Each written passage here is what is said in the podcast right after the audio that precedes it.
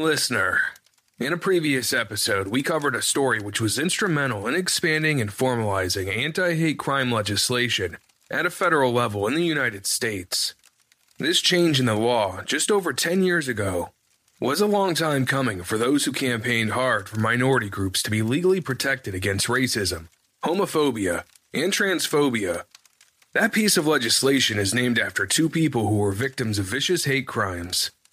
One was 23 year old Matthew Shepard, a gay college student who was murdered by two men in Laramie, Wyoming, because of his sexual orientation. Like Matthew, James was a member of another minority which is significantly overrepresented in hate crime statistics. African Americans account for 28% of all hate crime victims, despite comprising of only 13% of the nation's population. According to NBC News, FBI found that despite the past three years seeing a decline in racially motivated crimes targeting African Americans, the number of reported hate crimes committed against them continues to exceed other hate crimes committed against other minorities. February 2020 marked a legislative watershed in the United States, with the Emmett Till Anti Lynching Act passing the House Representatives in a bipartisan vote.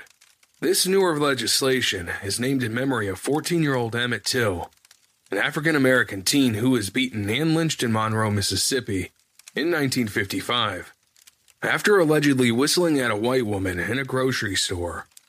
Two men charged with Emmett's murder were acquitted by an all white jury, despite the men later confessing to the crime. According to NBC News, the woman who originally accused Emmett admitted over 60 years later that her allegation was a lie.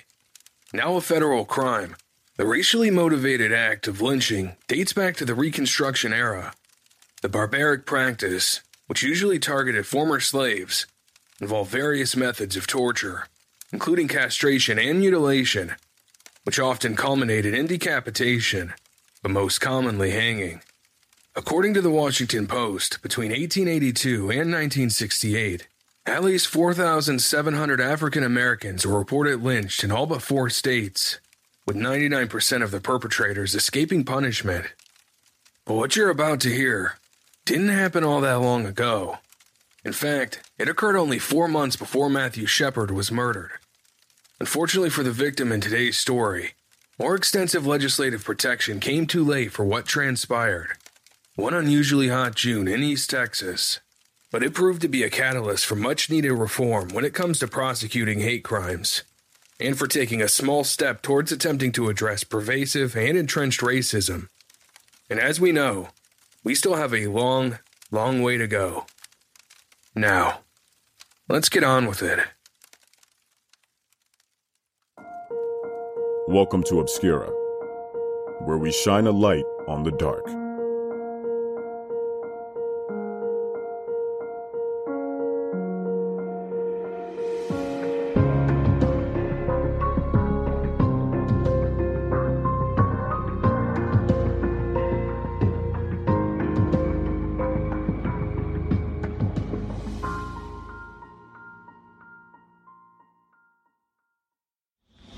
Sunny morning in 98, the 7th of June in Jasper, Texas.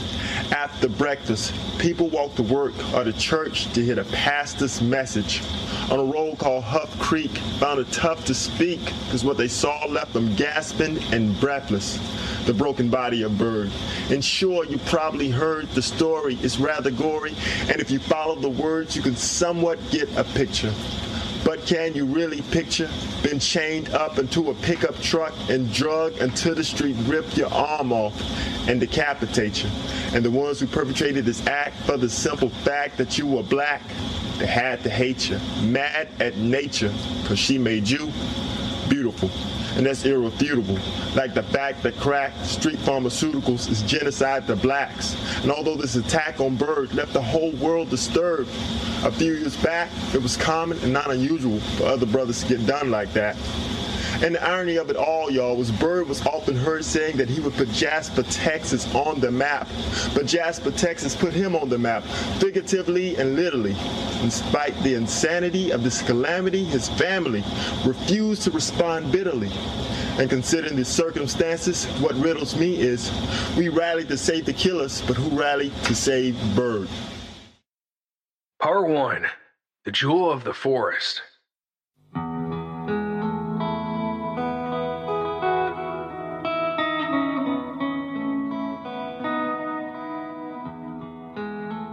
James Byrd Jr. was born on May 2, 1949, in Beaumont, Eastern Texas, to his parents James Sr. and Stella. The third of eight children and only one of two boys, James grew up with his family in Jasper, near the Texas Louisiana border. The Pine Belt town of 8,000 residents, where around 45% of the population are African American, lies 130 miles northeast of Houston and 250 miles from Dallas. As a child, James was reported to be a bright, cooperative, and capable student, and a joker with a happy go lucky and gregarious nature. James had a talent for sports and was popular with students and teachers alike. He attended Greater New Bethel Baptist Church with his family, where his father was a deacon and his mother a Sunday school teacher. James' graduating class of 1967 was the last segregated class at Jasper's Rowe High School. James' real love was music, which began in elementary school and fostered by his membership of school bands. A gifted musician, James mastered several instruments, including the guitar, trumpet, and piano, in addition to developing a singing voice that was often in demand at family and social gatherings. Fan of the music of Al Green, as well as gospel, spirituals, and pop, two of James' favorites were I Believe I Can Fly and the Prince classic Purple Rain. James was insistent that he'd one day become a well known entertainer, telling friends and family he was going to put Jasper on the map. In 1968, James met his future wife Thelma. Two years later, the couple married and had three children Renee, Ross, and Jamie. By this time, James had already done prison time for theft. He was in and out of correctional facilities over the next 25 years for forgery and parole violations, including a seven year sentence for theft in 1990. James and Thelma eventually divorced in 1993, and the children were raised by their mother in Lufkin, Texas. But despite his run ins with the law throughout his adult life, James was a proud and loving father. He certainly wasn't known as a violent person who went out of his way to hurt others. As well as being a caring family man, James was known as a considerate and reliable neighbor. His sister Mary later described her big brother to the Washington Post. He loved people. He was very people oriented. He was the kind of person who never wanted to be alone. He would walk up to a group and join right in. He was very intelligent. People in the family told him he never used his full intellect. I would get upset with him at times. Like anybody else, he had his faults but the most harm he ever did was to his own self. He was never the kind to harm others. When James was released from prison in the summer of 1996, the 47 year old returned to Jasper. The New York Times reported that James had struggled on and off with alcohol use since he was a teen, but he was determined to turn his life around. After his release, he started attending AA meetings. At one stage, James worked as a vacuum cleaner salesman but ongoing seizures and chronic arthritis eventually saw him receiving disability checks. With public transport non existent in Jasper, it wasn't uncommon for residents to walk to get around, nor was it unusual for residents to offer people rides if they saw them walking through town. James didn't own a car and couldn't drive due to his medical conditions, so he walked everywhere or hitched rides. Even if Jasper residents didn't know his name, they knew him on sight and had no problem offering him a ride. It's just what people in Jasper did, and James always graciously accepted. Part 2 Straight Out of Hell.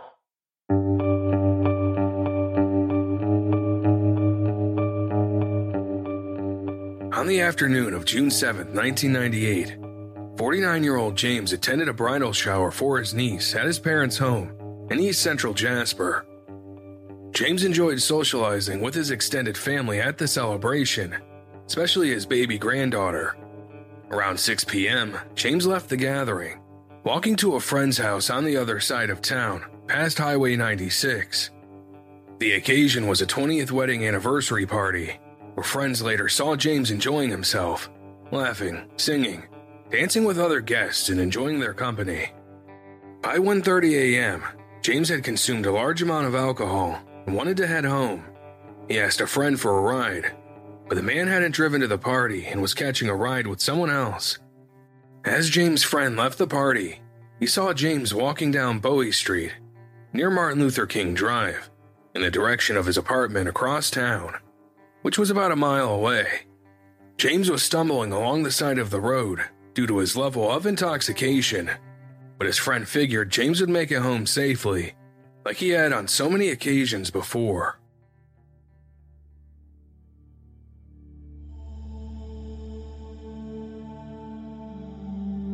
The following morning, just before 9 a.m., a motorist driving along a heavily wooded and sparsely populated area of Huff Creek Road passed by an African American church adjacent to a cemetery. The motorist saw something lying out the front of the building near the cemetery gate, but wasn't sure what it was. In a way, it resembled the body of a man, but then again, it didn't. At the same time, people walking to church also came upon the scene, recoiling in horror and turning their eyes away when confronted with a gruesome sight. The disfigured body of an African American man lay on the ground, but the head, neck, and right arm were missing. Law enforcement were summoned. When a local sheriff, Billy Rowles, arrived, he found the tattered remains of the dead man's pants and underwear gathered around his ankles. When police scoured the nearby area, what they found was even more appalling. A mile and a half up the road, a dried, brown colored trail of something smeared on the ground led police to a severed upper portion of the man's body. His head, neck, and arm lay near a concrete culvert. For Sheriff Rowles, it was probably the most violent hit and run accident he'd ever seen. But he was confused by the brown trail on the road. At first, it looked like tire tracks, but not quite. Whatever it was, something had been dragged side to side along the road. Police followed the dark, rusty colored trail another mile and a half down Huff Creek Road. Along the way, they found various items including keys, a torn shirt and undershirt, a watch, a pair of sneakers, set of dentures, and a wallet. The photo ID inside belonged to a Jasper resident, James Byrd Jr., but it was impossible to compare the photo to the face of the man to the dead man's head due to the nature of the injuries. If these were James' belongings, what were they doing 10 minutes away from his home? By now, police were six miles east of Jasper, where the smeared brown trail led to a dirt logging road in the woods. The end of the road opened to a clearing, where police found an area of flattened and matted grass and upturned earth, and a broken beer bottle, suggesting that a scuffle had occurred. Police discovered more items, including three cigarette butts, can of tire sealant, a CD by the rock band Kiss, can of black spray paint, a pack of cigarettes, empty beer bottles, a wrench set, a baseball cap, and a button from the shirt found earlier along the road. A nut driver wrench inscribed with the name Berry and a Zippo cigarette lighter engraved with the words Possum and KKK had also been discarded on the ground. The two S's in Possum were lightning bolts, and the three K's formed a triangle Police finally completed the grisly task of searching the route for evidence, spray painting the spots where items were collected. They found human remains at a total of 81 locations, up to a mile away from where the man's body had been dumped, out the front of the church. Following fingerprinting of the dead man, it was confirmed that the mutilated human remains were indeed those of James Byrd Jr. By this time, Sheriff Rowles had also realized something. The dark, rusty colored streaks on the road weren't tire rubber at all. They were bloodstains. By that evening, rumors about the gruesome murder were swirling around Jasper. No information was available as to the victim's identity, A word had spread fast. The news jogged something in the memory of one Jasper resident who decided to pay a visit to the sheriff's office. Coincidentally, the man had known James for a few years but didn't know whether the victim found torn apart by the side of the road was his friend or someone else. The man told law enforcement that as he drove down Martin Luther King Drive between 2:30 a.m. and 2:45 a.m. Sunday morning, he saw James walking along the road. He could tell his friend was heavily intoxicated from the way he was swaying and stumbling as he walked along. The man drove on, but not long arrived at his destination when he saw a pickup truck pass by, which he described as being primer gray in color. James was in the bed of the pickup, and three white men were riding up front in the cab. This information proved helpful for police. The description of the 1982 Ford pickup matched one owned by a local resident, Sean Berry. In addition to the wrench engraved with Berry, that was found at the crime scene, this provided the lead police needed to bring Sean to seek his assistance with their inquiries. 23 year old Sean Berry was known to police. Raised by his grandparents after his mother left when he was just a toddler, Sean wasn't academically inclined, but he enjoyed attending school, where he enthusiastically participated in all manner of sports and established close friendships. However, when Sean was 15, he suffered a devastating loss. Even though he was still living with his grandparents, the only man he'd ever known as his father took his own life. The impact hit Sean hard. His grades went downhill, he started skipping school until he eventually dropped out of Jasper High in the ninth grade. The book Hate Crime by reporter Joyce King, who covered the Byrd case extensively, explains how Sean soon found a job stacking groceries so he can contribute financially to the household. Sean was well liked and maintained a steady mixed race group of friends. In his spare time, he enjoyed bull riding at local rodeos and joyriding around Jasper with his brother Lewis. Sean continued to look for better paying jobs until he landed construction work. But unfortunately, he was easily led astray. In 1992, Sean served three months in prison boot camp over his involvement in a burglary with a friend named Bill, whom Sean had known since high school. Following his release on probation in January 1993, Sean started dating a local girl named Christy. The couple moved in with Christy's grandfather, and soon after welcomed a baby boy. Despite a drunk driving conviction in 1996 and his tendency to pick fights with others rather than walk away, Sean largely managed to stay out of trouble with the law. He found a stable job as the manager of the Jasper Twin Cinema, but the relationship with Christy was volatile, and the couple often clashed. After one particularly explosive argument in early mid 1998, Sean moved in with his friend Bill to an apartment complex opposite Walmart, the men having maintained contact since their release from prison five years earlier. Around May, another friend of Bill's named Russell Brewer also moved in, following his release from prison.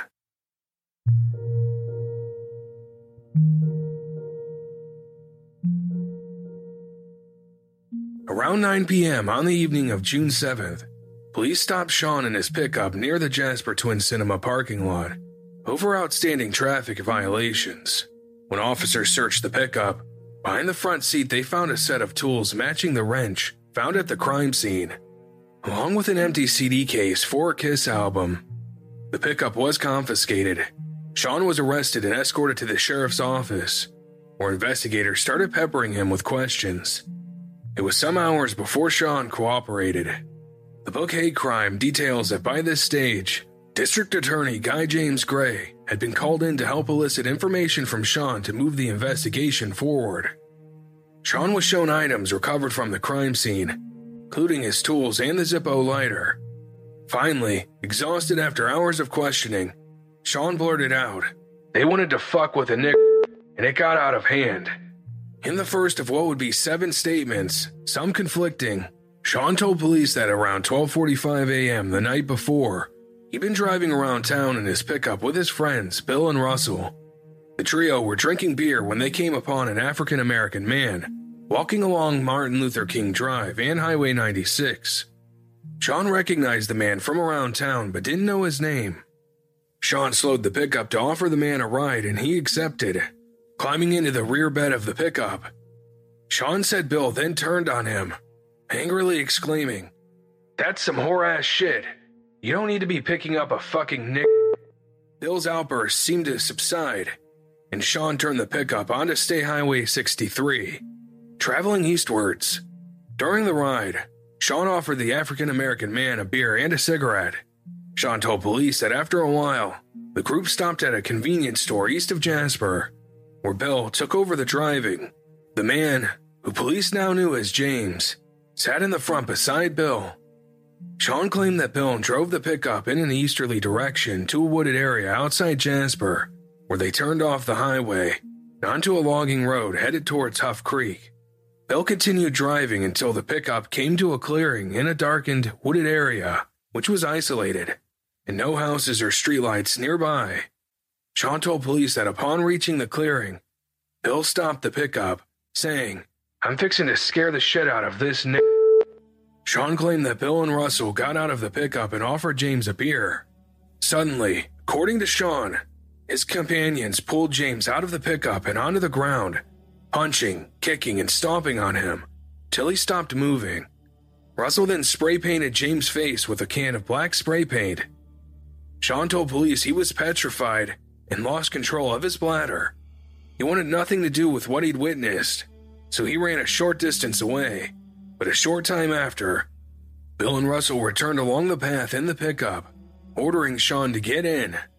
Sean said that as far as he was aware, Bill and Russell had left James unconscious in the clearing.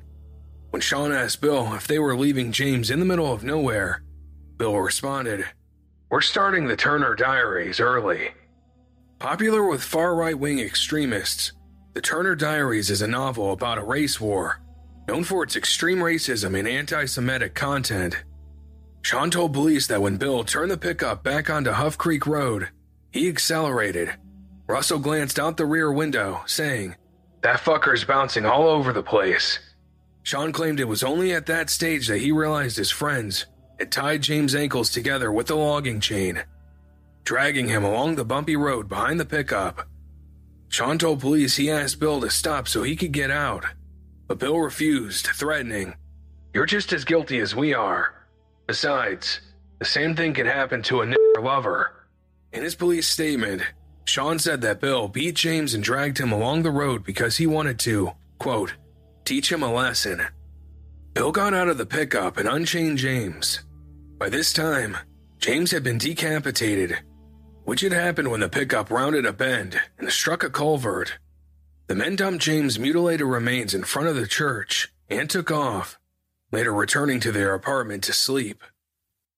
Part 3 Three Robed Riders.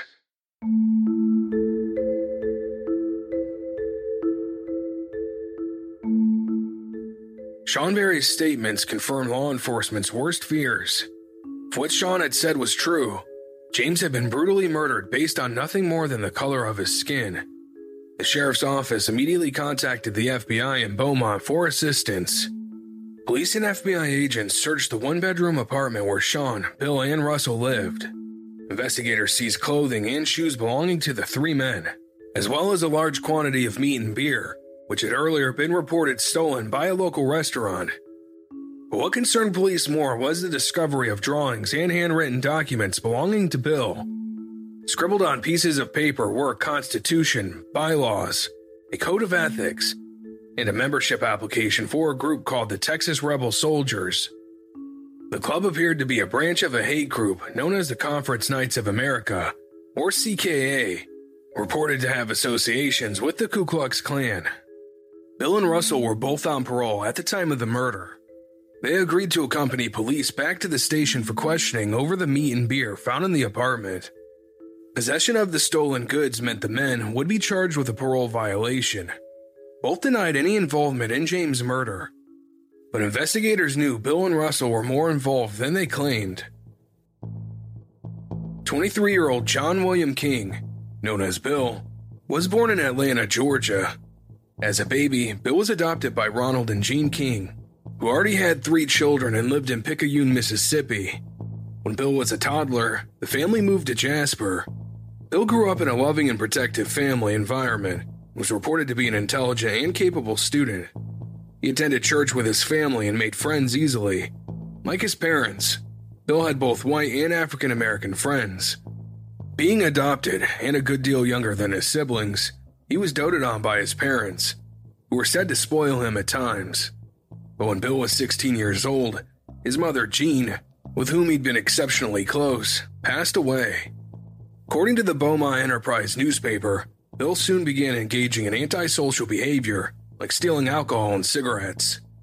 No longer interested in school, Bill dropped out of Jasper High in the 10th grade. He found manual work, but his illegal activities were about to come to the attention of authorities. In May 1992, the 16 year old was put on 10 years probation following an arrest for burglary. By this time, Bill had met Sean Berry. Unable to stay out of trouble, in September 1992, the pair were arrested for a second burglary and sentenced to three months at a prison boot camp. Both men were released in January 1993. With Sean managed to stay on the straight and narrow for the most part, Bill violated his parole in June 1995. This time, the 20 year old was sent to the notorious maximum security Beto unit to serve an eight year sentence. It was during this stint in prison that Bill shared a cell with inmate Lawrence Brewer, known by his middle name of Russell. Cellmates became fast friends, aligning themselves with the CKA white supremacist group. Finding protection within the prison gang, Bill adopted the nickname Possum. Upon Bill's release in July 1997, 22 year old moved back to Jasper into a one bedroom apartment. By now, Bill had accumulated a significant number of tattoos. Many of these were directly linked with the racist views and ideology he cultivated from his association with the CKA in prison. The tattoos included a pentagram behind one ear, a swastika, the SS of the Nazi Schutzstaffel recreated as lightning bolts, the words Aryan Pride, a woodpecker wearing a Ku Klux Klansman's uniform, making an obscene gesture, a crest with a Confederate flag and a burning cross, and the patch for the CKA Bill liked to show off a smaller tattoo of an African American man hanging by a noose, saying to people, See my little nigger hanging from a tree?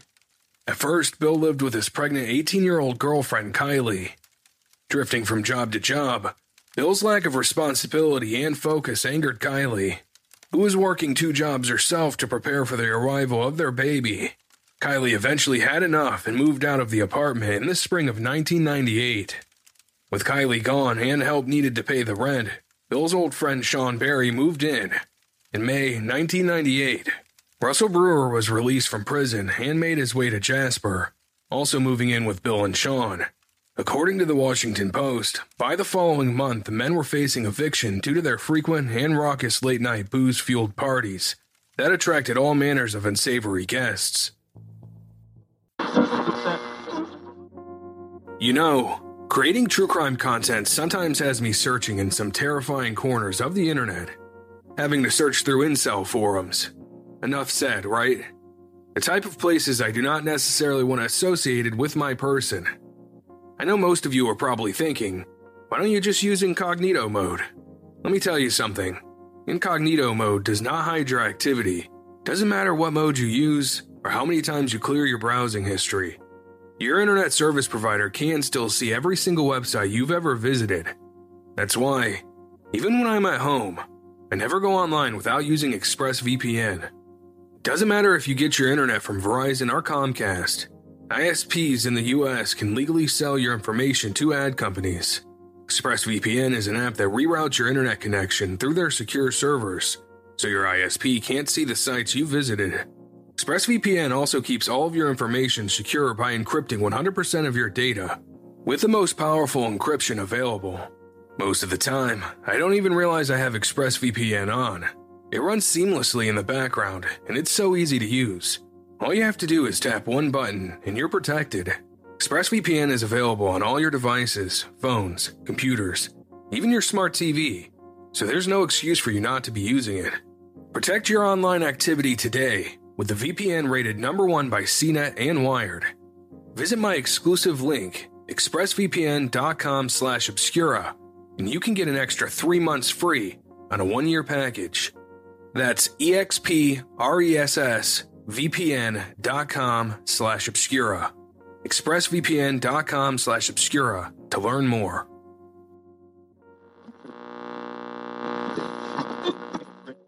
Listener, Creating true crime is my passion, but even I need the occasional break. So when I feel I need a mental palate cleanser, my go to refresher is Best Fiends. Best Fiends is a casual game that anyone can play, but it's made for adults in mind. The game is a unique and exciting puzzle experience, unlike other puzzle games out there. Personally, I like to play it just before bed, With its bright colors and unique cartoon like design, it makes for a good palate cleanser after working on the show. And the best part is, Best Fiends updates the game monthly with new levels and events, so it never gets old. Download Best Fiends free on the Apple App Store or Google Play. Engage your brain with fun puzzles and collect tons of cute characters. Trust me, with over 100 million downloads, this 5 star rated mobile puzzle game is a must play. Again, that's Best Fiends. Think friends without the R. Best Fiends.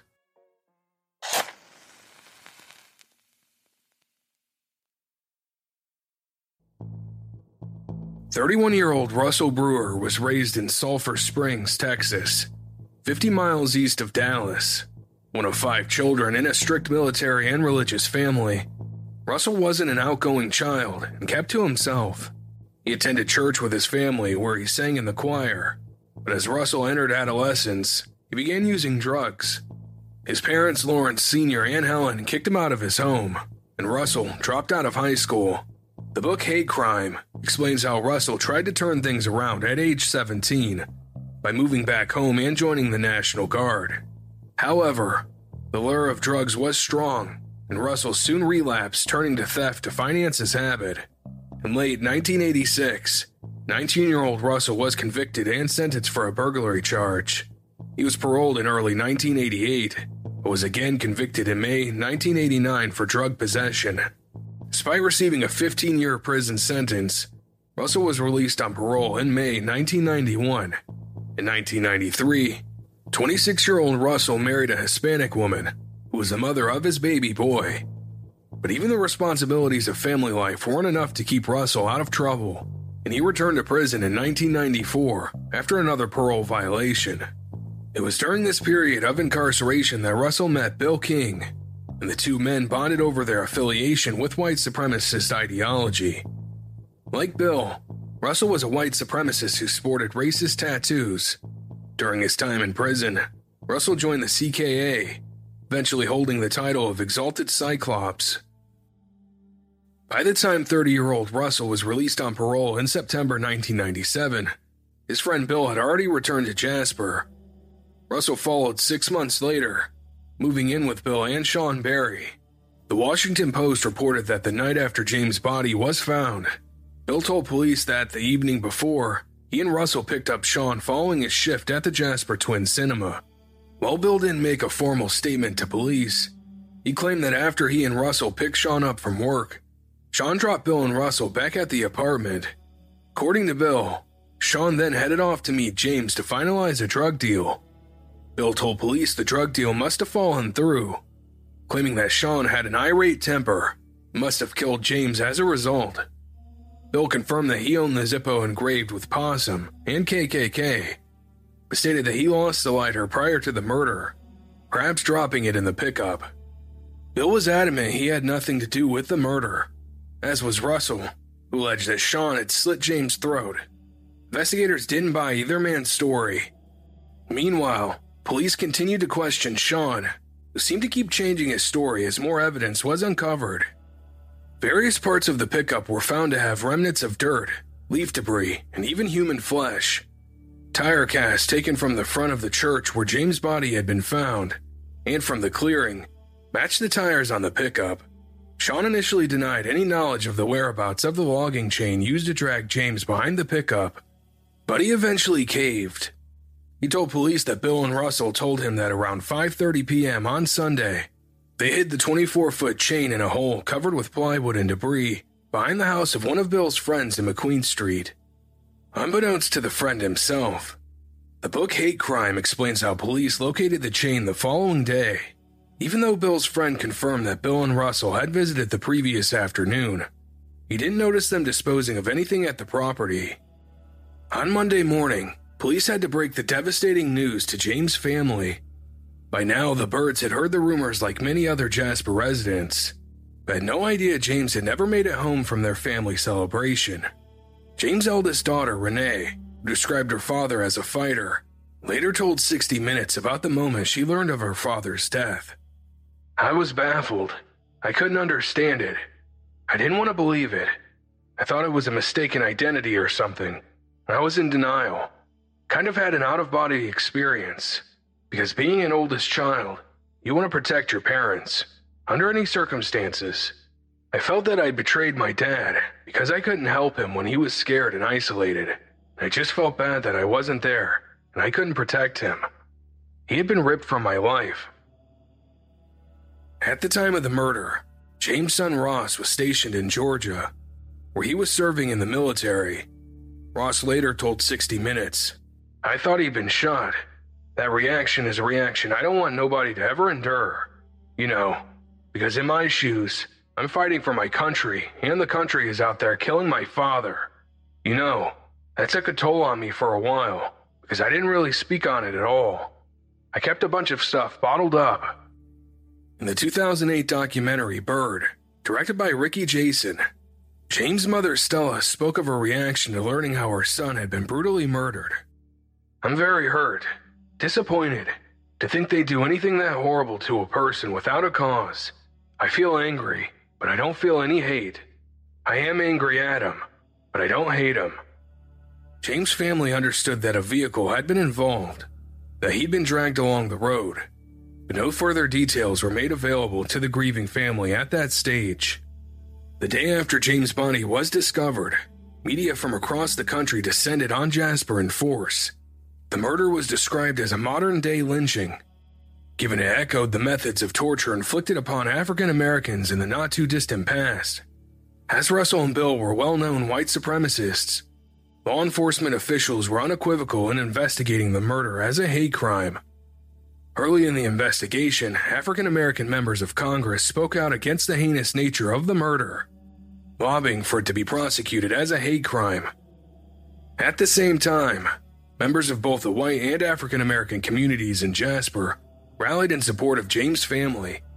Yellow ribbons were distributed around the town in the name of peace, also adorning telephone poles, mailboxes, and front porches. Then President Bill Clinton spoke out against the murder saying, We must join together across racial lines to demonstrate that an act of evil like this is not what this country is all about. I think we've all been touched by it, and I can only imagine that virtually everyone who lives there is in agony at this moment. Analysis of forensic evidence was still underway. James' autopsy revealed that his pants and underwear had been pulled down before he was chained to the rear of the pickup. Cuts and abrasions around his ankles were consistent with being bound together by a chain. James' body was covered in extensive injuries, including significant brush burn abrasions, consistent with being dragged by his ankles over a road surface. Both knees and parts of James' feet had been ground down. Some of his toes were missing, while others were fractured. Large lacerations on his legs gaped open, exposing the muscle underneath. Both of James' testicles were missing, and gravel was found embedded in his scrotum. His buttocks had been ground down to the sacrum and lower spine. Almost all his interior ribs had been fractured. Red regions around the area where James' head, neck, and right arm had been ripped from his torso indicated that his heart was still pumping, that he was alive the moment he collided with the culvert. James' left cheek was ground down to the jawbone, but his brain and skull had remained intact throughout the ordeal with no evidence of lacerations, fractures, or bruises. As challenging as it was for the medical examiner to identify the cause of the extensive amount of trauma to James' body, the most shocking details were yet to come. But the public wouldn't learn more for some months. The nature of the wounds indicated that James was not only alive while he was being dragged, but conscious. The helpless man had attempted to relieve the unimaginable agony being inflicted upon him by rolling his body from side to side as he was dragged behind the pickup. This explained the lack of brain and skull injuries, suggesting that James had tried to keep his head off the ground while being dragged. The cause of death was determined to be the moment where James' head, neck, and arm were ripped from his torso about halfway along the route when he made impact with the culvert. Even though investigators formed the view that Bill King was the ringleader, the volume and weight of evidence gathered indicated that all three men were equally responsible. Unfortunately, when it came to laying charges, the murder couldn't be prosecuted as a hate crime, as first degree felonies couldn't be prosecuted under the umbrella of Texas hate crime legislation at the time. Despite this setback, the prosecution decided to pursue the death penalty. But this meant they would need to have sufficient evidence to meet the threshold for capital murder charges. The DA's office argued that even though James had climbed into the pickup voluntarily, the moment the chain went around his ankles, he had been kidnapped. The felony charge stuck, automatically upgrading the offense to capital murder. Three days after James' body was discovered, Bill King, Russell Brewer, and Sean Berry were all charged and held without bail. The men would be tried separately. The case and the Byrd family's overwhelming grief continued to make national headlines as James' loved ones prepared themselves for his funeral. Reverend Jesse Jackson and Reverend Al Sharpton arrived in town to provide much needed advocacy and support. A week after the murder, 200 mourners gathered in somber reflection at the Greater New Bethel Baptist Church to farewell James and seek spiritual solace in their shared anguish. According to the New York Times, another 600 mourners gathered outside the stifling June heat. Inside the church, Reverend Jackson told the congregation Brother Byrd's innocent blood alone could very well be the blood that changes the course of our country, because no one has captured the nation's attention like this tragedy. This sentiment was poignantly captured in the beat poem you heard at the start of today's episode, featured in the documentary Bird, but whose author is unknown. By this stage of the investigation, the DA had offered Sean Berry a plea deal of a life sentence in exchange for testifying against Bill and Russell. Unlike his counterparts, Sean did not have a known history of expressing racist views or the same tattoos. To prosecutors, his initial accounts had seemed sincere and genuine. But when the DNA results came back revealing troubling inconsistencies in Sean's version of events, all deals were off the table. The FBI's DNA analysis of the killer's clothing, the pickup, and other items found at the crime scene revealed that the jeans and boots Sean had worn on the night of the murder were stained with James' blood. A shoe print found near a large bloodstain on the logging road had been left by a rugged Outback brand sandal. This was the same brand owned by Bill King, which he was seen wearing the night in question. The sandals were later seized by the police and, when tested, were found to be stained with James' blood, as was a tennis shoe bearing Russell Brewer's initials. Three cigarette butts collected from the clearing and logging road also implicated all three men, as well as a beer bottle with traces of Russell's DNA.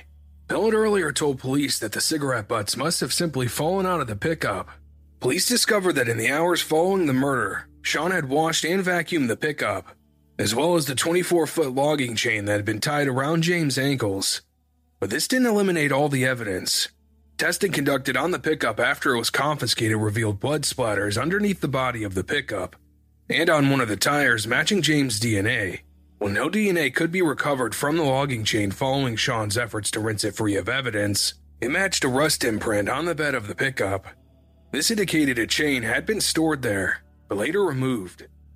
Protesters from out of town who converged on Jasper following the murder included the KKK and the New Black Panthers. On June 27th, around 25 Klansmen held what was said to be a peaceful rally outside the Jasper County Courthouse, denouncing the slaying. The New York Times reported that the Klansmen gave emotive and provocative speeches, but denied any Klan connection to the three killers. Around 50 African American counter demonstrators also showed up, carrying guns as a symbol that their community wouldn't tolerate violence. Even though the rally was largely uneventful, the New York Times reported that the Byrd family appealed for calm via the following statement Let this horrendous violation of the sanctity of life not be a spark that ignites more hatred and retribution. Rather, let this be a wake up call for America, for all Americans. Let it spark a cleansing fire of self examination and reflection. A detective came and knocked on the door and I said, Is it Renee? And he just gave me that solemn look. It was the worst day ever. The Proof podcast is back with a new case and a new season. 23 years ago, 18 year old Renee Ramos went missing. Her body was later found in an empty Home Depot building on the edge of town. I don't think that they arrested the right people. It's about time somebody's trying to do something. She had a black eye about two weeks before she was murdered. They are involved. They definitely had her body and her backpack. You know people are going to judge you, right? Of course, they're judging me now. They've been judging me damn near my whole life. You can listen now to season two of Proof wherever you get your podcasts, and follow along with us as we reinvestigate the murder at the warehouse. I have to ask Did you kill Renee? Say goodbye to your credit card rewards. Greedy corporate mega stores, led by Walmart and Target, are pushing for a law in Congress to take away your hard earned cash back and travel points to line their pockets. The Durbin Marshall credit card bill would enact harmful credit card routing mandates that would end credit card rewards as we know it. If you love your credit card rewards, tell your lawmakers hands off my rewards. Tell them to oppose the Durbin Marshall credit card bill. Part 4 Facts are Facts.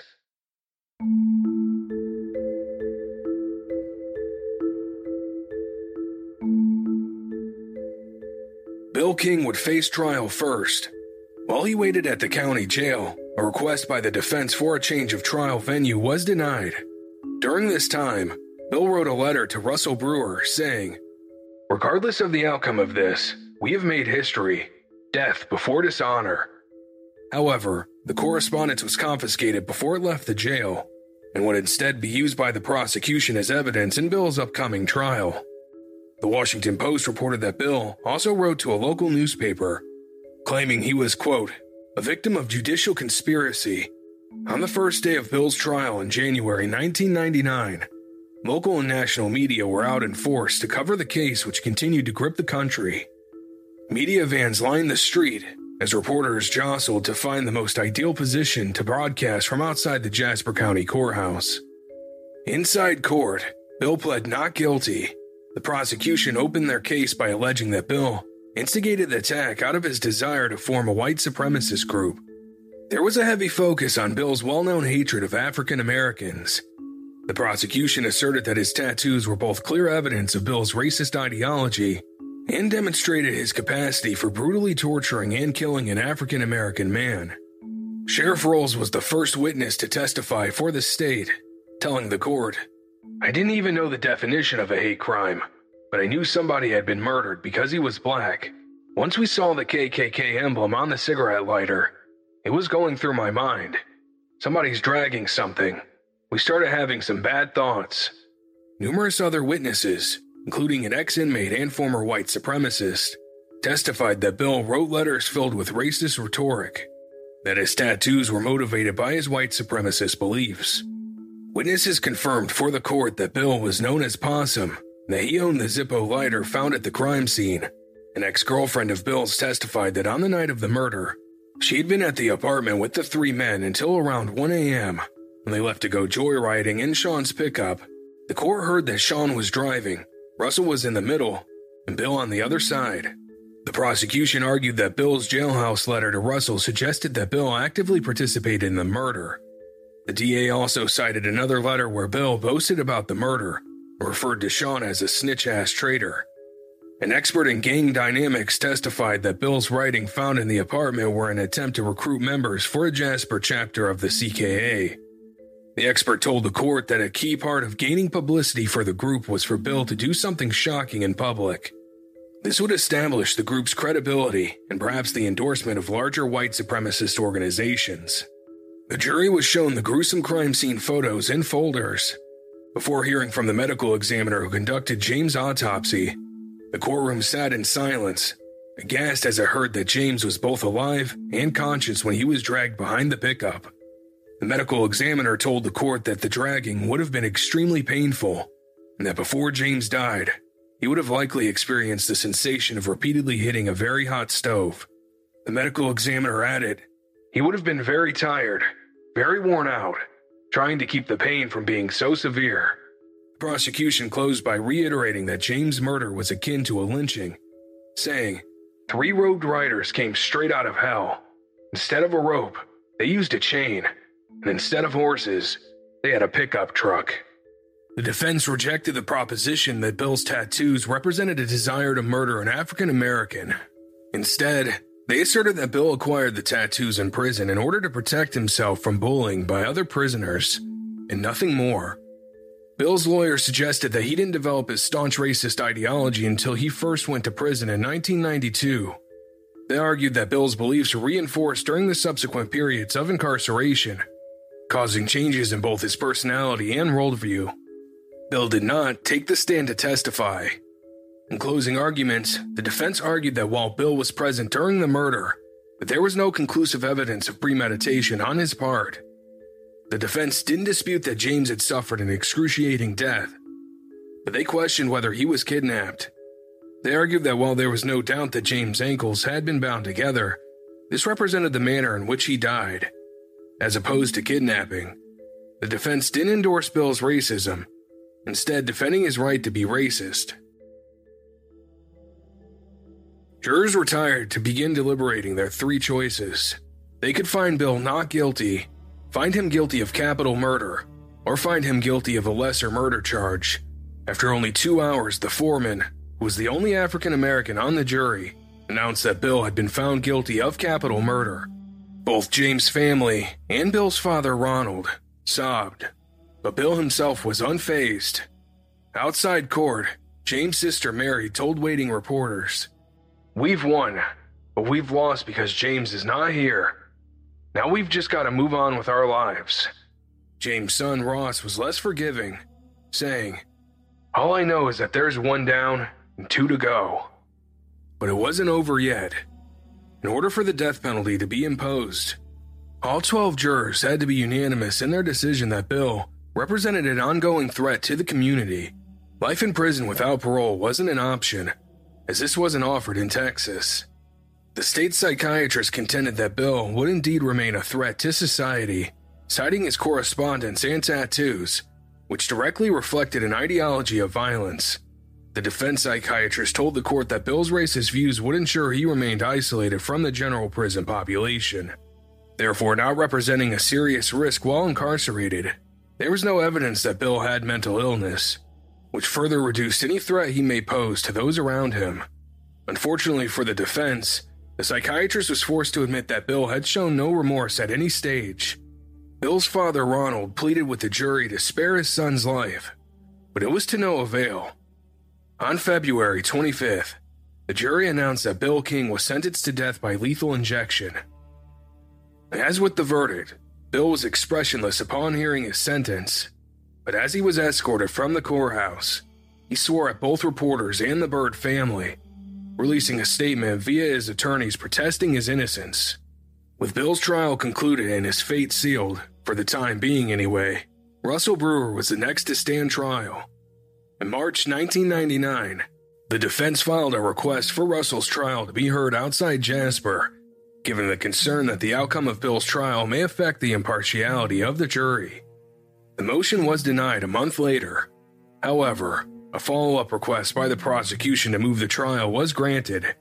If Russell was convicted, the last thing the prosecution wanted was for an appeal to be upheld on the basis that their client didn't receive a fair trial in Jasper. Proceedings would now be held in Brazos County Courthouse in Bryan, three hours drive west. In August 1999, Russell's trial finally got underway. The court heard that by the time James was murdered, Russell had been an active white supremacist and CKA member for over three years. Prosecutors argue that it was Russell who drew Bill King into the world of white supremacy when the pair met in prison, and that Russell's established views were sufficient evidence of motive.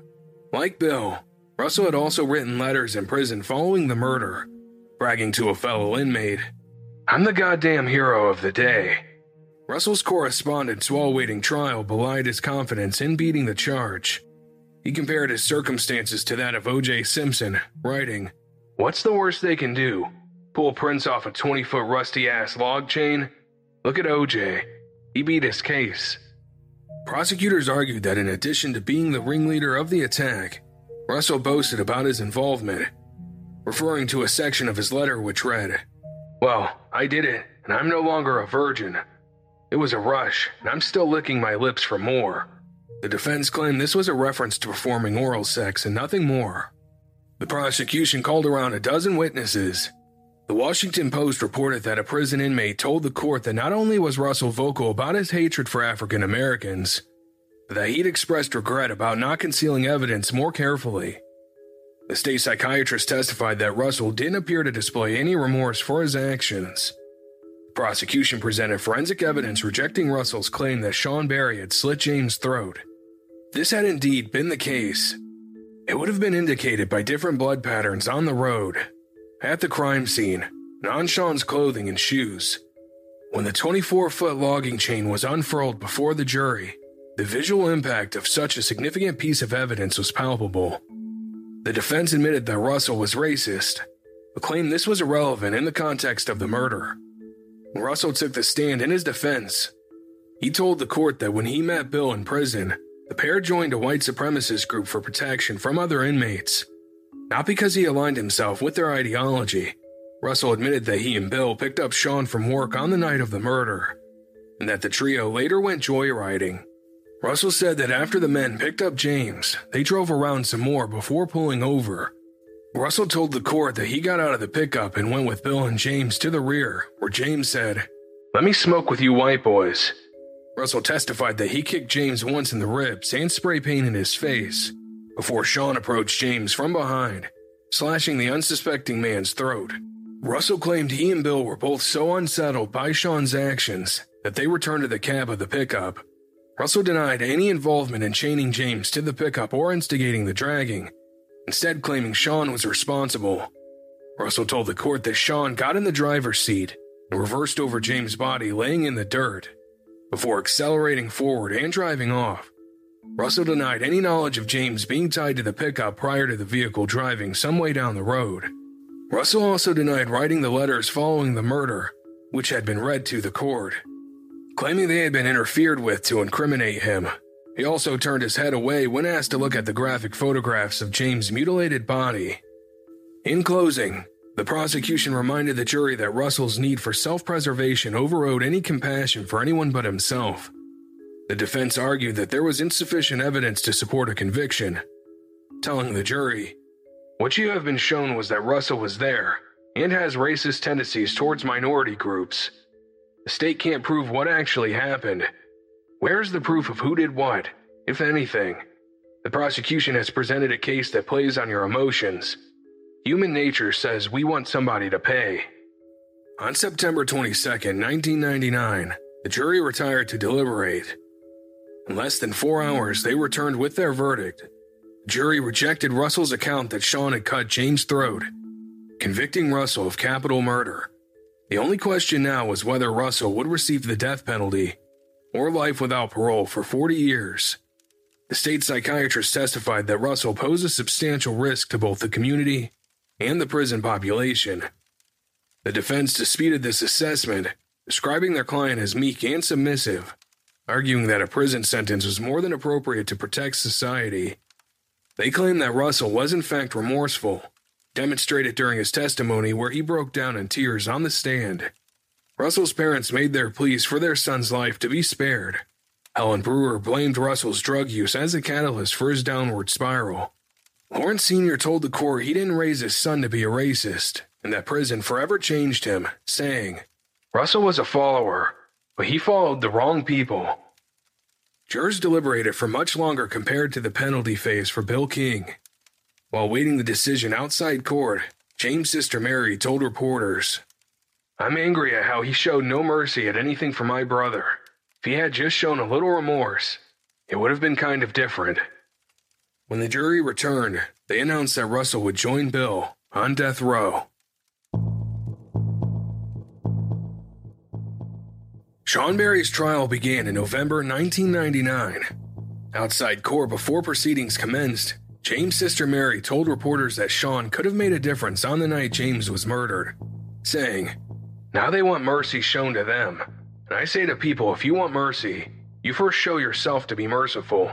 No mercy was shown to James on that night. The 2002 documentary Two Towns of Jasper, directed by Whitney Dow and Marco Williams, James' other sister Stella called Sean the worst of the bunch with no heart because he was initially driving the Deseret News reported that the prosecution alleged that Sean was just as complicit as Bill and Russell, given he drove for the majority of the evening, with the DA telling the court Motive in this case is either one of two things. He lived with these Klansmen and developed their way of thinking, or he's a thrill seeker who got caught up in the killing, like he was in a pack of dogs. The defense said that Sean was entirely dissimilar compared to Bill and Russell. Sean didn't share his cohort's racist views and had no racist tattoos indicating that he ascribed to an ideology of white supremacy. Bill and Russell threatened that if Sean turned them in, they would find him, that he would be going to prison anyway because he was present. Psychiatrists who appeared before the defense testified that Sean wasn't racist. When Sean took the stand in his defense, he told the court that he didn't know that Bill was racist, with a deep hatred for African Americans. Sean claimed that Russell and Bill were entirely responsible for the crime. He now testified that after the group stopped at the convenience store after picking up James, Sean continued driving with James seated in the cab of the pickup next to him. Bill and Russell rode in the bed of the pickup. As the pickup pulled away from the convenience store, Sean said Bill told him to take the logging road. After driving some distance, Bill knocked on the roof of the pickup, indicating for Sean to stop. Sean told the court that Bill and Russell then attempted to pull James from the pickup, but he struggled and resisted. Sean told the jury that he wanted to intervene when Bill and Russell started beating James, who was on all fours on the ground, but that Sean was frozen to the spot in fear. The court heard that after Sean saw Russell kick James in the head, he jumped back in the cab of the pickup. He then heard the chain being dragged out of the bed of the rear. Sean testified that after a few moments, Bill got in the driver's seat and reversed over James. Bill and Russell then got out of the pickup to check the chain was secured around James before they drove off. After Bill turned the pickup onto Huff Creek Road, Sean said Russell looked out the rear window, commenting, That fucker's bouncing all over the place.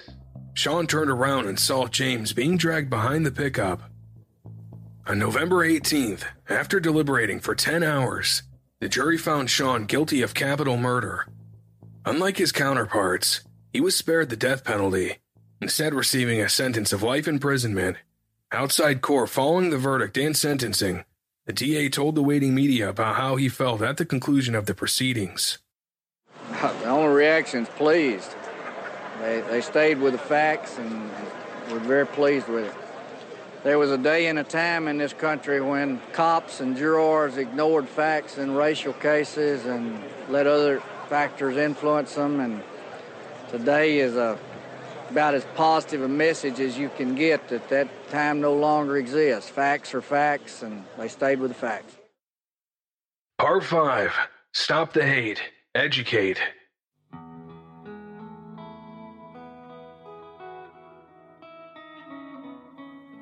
Even in the depths of their grief, the Byrd family felt it important to promote awareness around taking a strong stance against racism and hate crimes.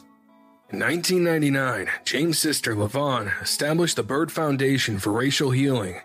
The foundation is a nonprofit organization that aims to reduce the incidence of hate crimes through educational programs and cultural diversity training. That same year, the James Byrd Jr. Memorial Park was also opened in Jasper, but despite the community minded initiatives that the Byrd family hoped to implement through the foundation, they still had to deal with painful and unnecessary intrusions into their grief. When James' grave was targeted on several occasions by vandals and miscreants, his mother Stella not only had to undertake the distressing task of cleaning the gravesite, but eventually had to erect a fence around the plot to protect it from further damage. James' eldest daughter, Renee, pushed hard to implement anti hate crime legislation at a national level. In September 1999, prior to Sean Berry's trial, Renee traveled to Washington, D.C. She met with then President Bill Clinton, who was taking steps for amendments to be made to existing federal hate crime legislation. The bill failed to pass, but Renee was not deterred. Focusing on changing Texas law, she met with state politicians to lobby for meaningful change Unfortunately for the Byrd family, then Texas Governor George W. Bush opposed the implementation of hate crime legislation at a state level.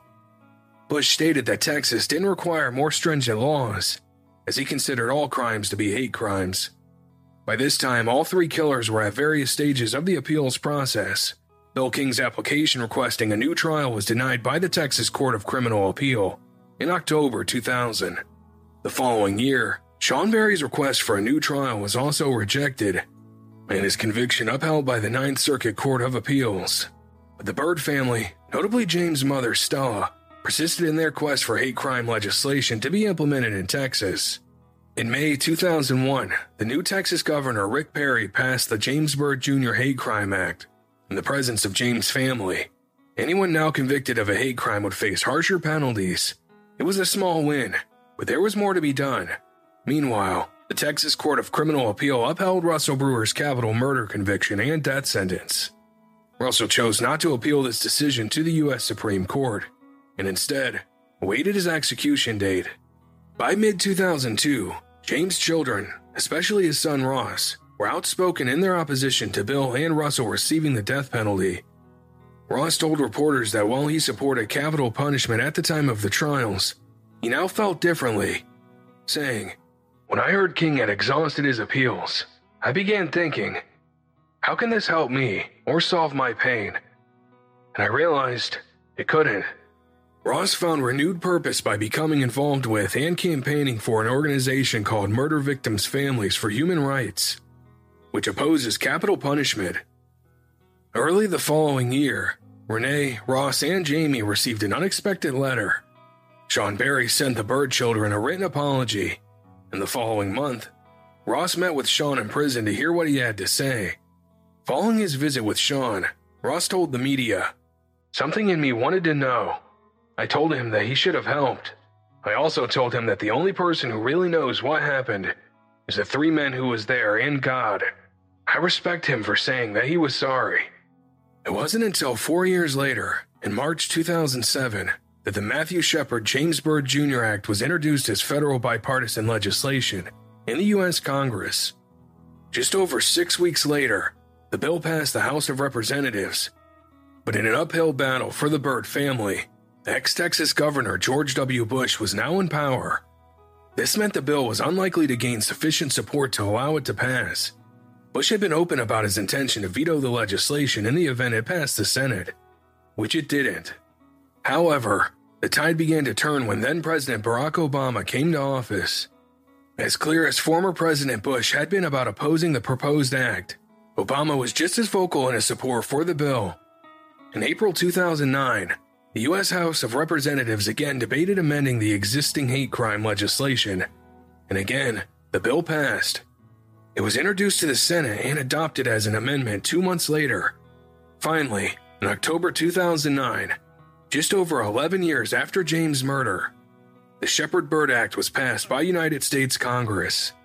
When then President Obama signed the act into law, he told the media After more than a decade of opposition and delay, we've passed inclusive hate crime legislation to help protect our citizens from violence based on what they look like, who they love, how they pray, or who they are. Russell was the first of the convicted killers to receive an execution date, despite the Byrd family requesting that his sentence be commuted.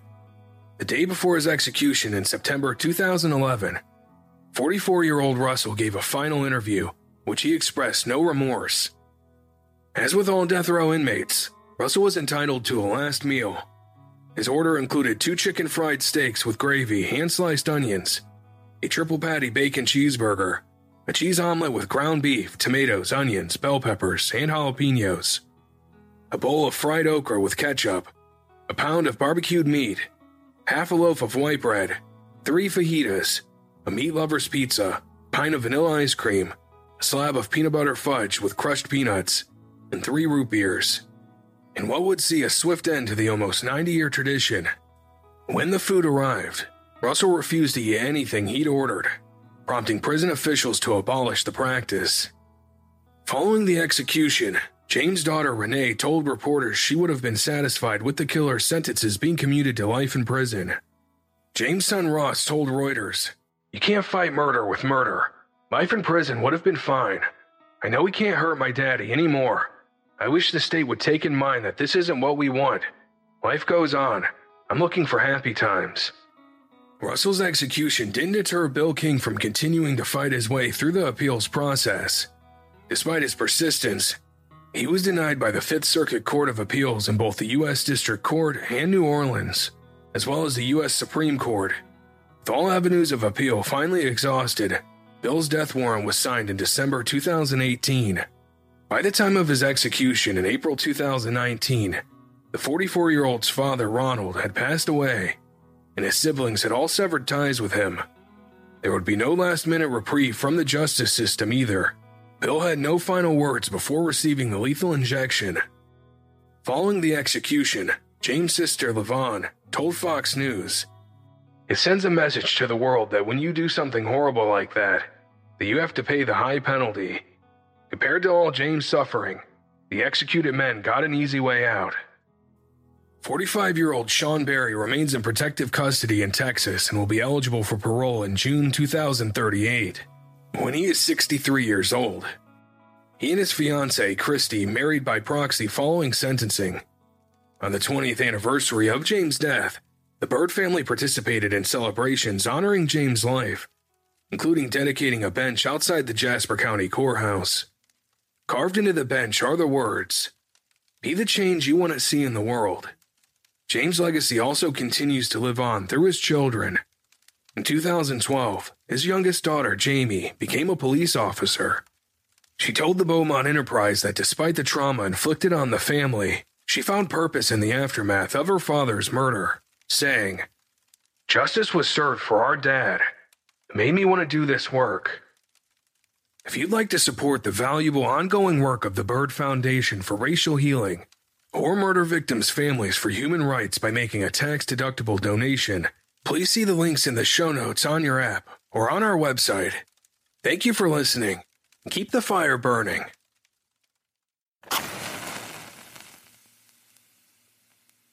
Listener, you'll recall at the start of today's story, we spoke about the Emmett Till Anti Lynching Act, which passed the U.S. House of Representatives in February 2020. Since the time of recording, we have been bitterly disappointed to learn that the act has been blocked in the Senate. Only less than four months later, Kentucky Senator Rand Paul has taken a clear stance in refusing to acknowledge the importance of passing this legislation at such a pivotal time in American history. I wish I could end our story today on a more optimistic note, but the reality is, now more than ever, that the struggle to help dismantle systemic racism in our country, even at a symbolic level, is not over by a long shot. When you visit Arizona, time is measured in moments, not minutes. Like the moment your work stress disappears as you kayak through the canyons or the moment you discover the life changing effects of prickly pear chocolate.